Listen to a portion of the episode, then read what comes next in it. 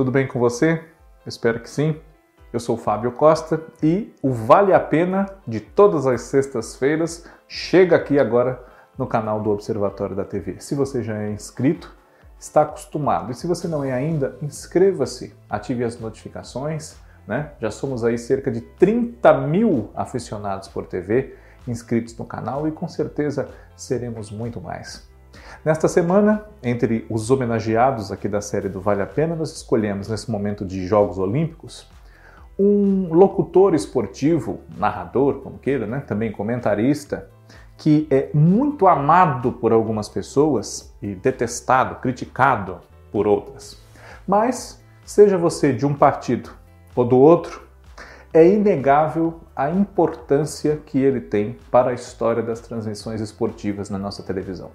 Vale a pena fala de Galvão Bueno. Bom, Galvão Bueno é carioca, né? ele nasceu é, no Rio de Janeiro em 21 de julho de 1950. Né? Tem, portanto, agora 71 anos recém-completados. Né?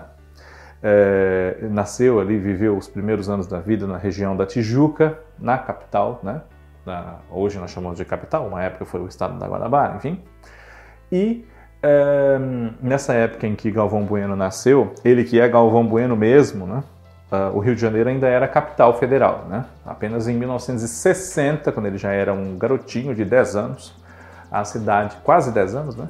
a cidade eh, deixou de ser a capital, que passou a ser Brasília. Carlos Eduardo dos Santos Galvão Bueno, é esse o seu nome. Né? Ele, desde criança, sempre gostou muito de esportes, sempre gostou muito de esportes, embora eh, os seus pais, Dona Mildred e seu Aldo não fossem ligados especificamente ao mundo dos esportes. Né? Eles eram pioneiros das nossas comunicações aqui no Brasil. O pai era o que a gente pode chamar de homem de rádio, né? produtor, diretor de rádio, e a mãe chegou a ser atriz, tanto no rádio quanto na televisão, nos seus primeiros passos. Né? E Galvão na infância e na adolescência, praticou muitos esportes. Sempre gostou muito de esportes e do basquete ao hipismo, passando pelo futebol, é claro. Praticou muitos esportes, dedicou-se muito a eles, né? E gostava de números, mas mal sabia ele, àquela altura da sua vida, que os números sempre permeariam a sua trajetória, mas por conta dos placares e tabelas, e não por conta de cursos que ele pensou em fazer quando chegasse à universidade, como economia e administração de empresas, né? Ele acabou se decidindo pela educação física, ligada às suas paixões atléticas, né? E no início da idade adulta foi trabalhar numa empresa de plásticos, uma empresa produtora de plásticos. E com é, esse primeiro contato, ainda não com o mundo da comunicação, ainda se mantinha ligado ao, ao esporte, praticando-o. Né? E o seu salário né, é, com o esporte e com o seu salário, ele ia vivendo, pagava a gasolina do seu carro, algumas pequenas despesas, até que, é, ao sair da empresa em que ele trabalhava como funcionário e tornar-se ele próprio seu patrão, com, tendo sociedade com um amigo, né, mas ainda no ramo de plásticos, Galvão Bueno teve a primeira pedra né, ali no caminho que ele percorre até hoje como locutor esportivo, como comentarista, apresentador, enfim. É, ele ficou sabendo, porque acompanhava o noticiário esportivo, que a Rádio Gazeta estava fazendo um concurso para, para comentarista, né? uma pessoa que entendesse de várias modalidades esportivas. E não se inscreveu nesse concurso, mas o sócio o inscreveu. E assim ele, quando foi notificado, né, para confirmarem que ele ia participar do concurso e tudo mais, foi lá, é, participou, né, fez as provas propostas e acabou sendo aprovado. E foi contratado pela Rádio Gazeta, isso em 1974. Passou então a integrar também o elenco das equipes esportivas da TV Gazeta, nesses meados dos anos 70. E nesse mesmo ano de 1974, ele já estaria presente nas transmissões da Copa do Mundo. Né? É, ele que já cobriu mais de 10, né? as duas primeiras como narrador e comentarista, e depois como narrador, entre os principais e o principal do cast da TV Globo. Né? Mas já chegaremos lá. Galvão Bueno, nessa Copa de 1974, cometeu uma gafe e há uma série de gafes apontadas ao longo desses aí quase 50 anos da carreira dele no rádio e na televisão. Né? Eu até anotei aqui para não confundir. O que aconteceu foi o seguinte: ele começou a narrar uma partida de futebol da Copa como se fosse Bulgária e Suécia. É isso mesmo, Bulgária e Suécia. Mas no decorrer da partida, ele se deu conta de que aquele jogo que estava em curso não era Bulgária e Suécia, mas sim Alemanha Oriental e Austrália. E assim que se deu conta disso, ele corrigiu o erro e seguiu a partida narrando uh, corretamente, digamos assim, né? Esse é um caso pitoresco que está registrado no Almanac da TV, do Richa. Né? Se você não leu esse livro, leia, que é muito bom, eu recomendo. Né? Tem uma edição só do Richard tem uma edição escrita por ele com Bia Browner, que saiu alguns anos depois. Né? Esses livros são dos anos 2000. E se você gosta de TV como eu e como os nossos amigos todos aqui inscritos no canal, vale a pena você ler esse livro, tá bom? Depois, Galvão Bueno eh, esteve por um breve período na TV Record e comentou lá a Copa de 1978 e em seguida ingressou na TV Bandeirantes onde passou cerca de quatro anos. Né? Até que foi aí que ele, é, na TV Bandeirantes, começou a narrar uma das suas paixões como, como apreciador, né, como espectador e como narrador, que é a Fórmula 1. Né? E em 1981 foi convidado para transferir-se para a TV Globo, que já era um objetivo dele, um sonho dele. E a essa altura, né, em poucos anos, aquele rapaz ligado à produção e comércio de plásticos já não queria mais saber de nada disso e estava totalmente tragado pelo jornalismo esportivo e pelas transmissões de variadas modalidades esportivas. Pois bem, Galvão Bueno ingressou na TV Globo em 1981. Aquela altura, o primeiro locutor do time da emissora era Luciano do Vale, né, já falecido. E uh, logo depois, Luciano do Vale teve uma breve passagem pela TV Record também e ingressou na TV Bandeirantes, onde ajudou a implantar o projeto do clássico e recentemente retomado Show do Esporte, né? e teve uma trajetória também brilhante, o que abriu caminho para que Galvão crescesse um pouco mais. Mas ao longo dos anos 80, outros locutores, vamos dizer assim, uh, estavam com tanta projeção quanto Galvão, ou mesmo mais, claro, né? ali no quadro dos narradores da TV Globo, entre eles Osmar Santos e Oliveira Andrade. Né? Mas já no fim dos anos 80 para o começo da década de 90, Galvão Bueno já era o locutor número um da casa, posição que ele ostenta até hoje. Né?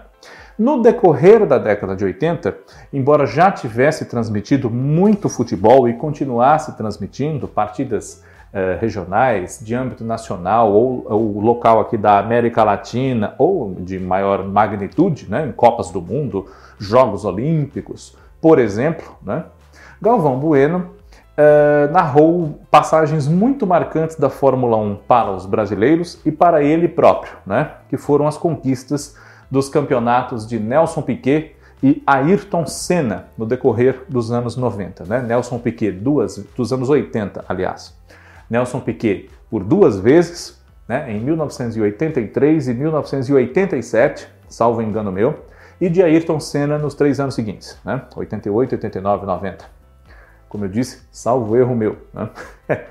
e é, assim que ingressou na TV Globo, Galvão Bueno cometeu um erro numa transmissão de Fórmula 1 que fez com que ele pensasse durante toda a viagem de volta, né? ele estava na África do Sul transmitindo lá o Grande Prêmio de Fórmula 1, e durante toda a viagem de volta de cerca de 10 horas, ele ficou pensando que ia ser demitido, que ia ser demitido. Tudo porque ele se enganou, né? Na época, é bom a gente frisar, você que acompanha esportes há muito tempo e ou pesquisa a história do jornalismo esportivo e das transmissões esportivas na televisão, com certeza sabe, né, com certeza se recorda de que as transmissões esportivas melhoraram muito em qualidade e em abrangência né, dos ângulos que são oferecidos aos espectadores e tudo é captado. E naquela época, nos anos 70, nos anos 80, não era como a gente assiste hoje. Eu não estou dizendo só em termos de qualidade de imagem, mas de oportunidades de se pegar isto e aquilo e de variados ângulos, e, enfim. Né? Uh, uma grande abrangência de, de material que é proporcionado para o público. Galvão Bueno equivocou-se e anunciou outro piloto como vencedor do GP da África do Sul, quando na verdade ele foi vencido por Alan Prost. Né? E ele só se deu conta disso quando surgiu o pódio da corrida. E ele viu lá Alan Prost que ele dava por derrotado né, nessa ocasião. Mas Boni, que era o todo-poderoso diretor da TV Globo naquela época, né, acima dele só o Dr. Roberto Marinho, deu a Galvão Bueno uma nova chance. Né? E ele está lá até hoje, mas não sem sair. Né? Em 1992, Galvão Bueno passou cerca de um ano, entre 92 e 93, na rede OM das organizações Martinez com sede no Paraná. Né? Foi convidado para ser não só narrador, comentarista, enfim, como também diretor do departamento de esportes que naquele ano viveu um momento muito bom, graças ao momento muito bom do time do São Paulo Futebol Clube na Taça Libertadores da América, né? é, comandado por Tele Santana, enfim. E é, essa fase, como a rede OM detinha os direitos sozinha da Libertadores, rendia mais ou menos metade de todo o faturamento comercial da emissora, que infelizmente, né, aquela altura, pouco depois precisou mudar de nome para CNT, Central Nacional de Televisão, porque foi envolvida em denúncias de corrupção, enfim, ligadas ao governo de Fernando Collor de Mello. E Galvão Bueno decidiu voltar para a TV Globo. Ele saiu de lá com as portas abertas e voltou já no começo de 1993, né? Uh, entre as pessoas que criticam Galvão Bueno, que eu citei no começo aqui do nosso Vale a Pena, existem aqueles que dizem que ele talvez palpite demais, narre de menos, não dê a emoção necessária nos momentos adequados, enfim. Assim como existem eh, aqueles que elogiam Galvão Bueno por uma, uma narração muito particular, né? que Embora ele tenha trabalhado no rádio e numa época diferente da de hoje, não era exatamente radiofônica com vícios desse veículo e nem procurava imitar os seus colegas de televisão já estabelecidos, né, como o já citado Luciano do Vale. Além de eh, fazer alguns comentários e interagir com eventuais colegas de transmissão, de uma maneira bastante peculiar, né? por vezes revoltando-se com o andamento do jogo, com lances perdidos, com atitudes erradas de táticas dos técnicos, enfim. Então, Galvão Bueno, ao longo dos anos, é, tem uma legião de fãs muito grande que foi crescendo, crescendo, já são várias gerações acompanhando o trabalho dele e também criticando-o, por vezes vaiando-o, enfim, mas também exaltando-o em outras oportunidades, não é? É como eu disse, goste-se ou não do Galvão Bueno, é realmente um grande símbolo das transmissões esportivas. E isso fica provado uh, pelas muitas sátiras e paródias feitas em programas de humor, né? notadamente o Caceta e Planeta, né? o nosso Hubert, várias vezes tirou sarro do R puxado de Galvão Bueno, especialmente na época em que ele estava muito empolgado com o Ronaldinho, né? com muitos R's a mais do que esses que eu que eu é, disse há pouco, né? E uh, expressões, né, como bem amigos da Rede Globo, que surgiu graças a uma confusão de fuso horário que ele temia fazer e por isso resolveu cumprimentar o público sem dizer boa noite, boa tarde ou bom dia, mas sim bem amigos da Rede Globo. E uma expressão que se popularizou tanto que originou o seu programa na Sport TV, que estreou há quase 30, aliás, 30 não, 20 anos, o Bem Amigos, né? Pouco antes ele apresentou por cerca de dois anos na Globo News um dos programas da série Espaço Aberto, né, que tinha vários jornalistas especializados nas suas áreas, como também Alexandre Garcia, né? E o dele, claro, falava de esportes, enfim, recebia convidados ligados a esse universo, né?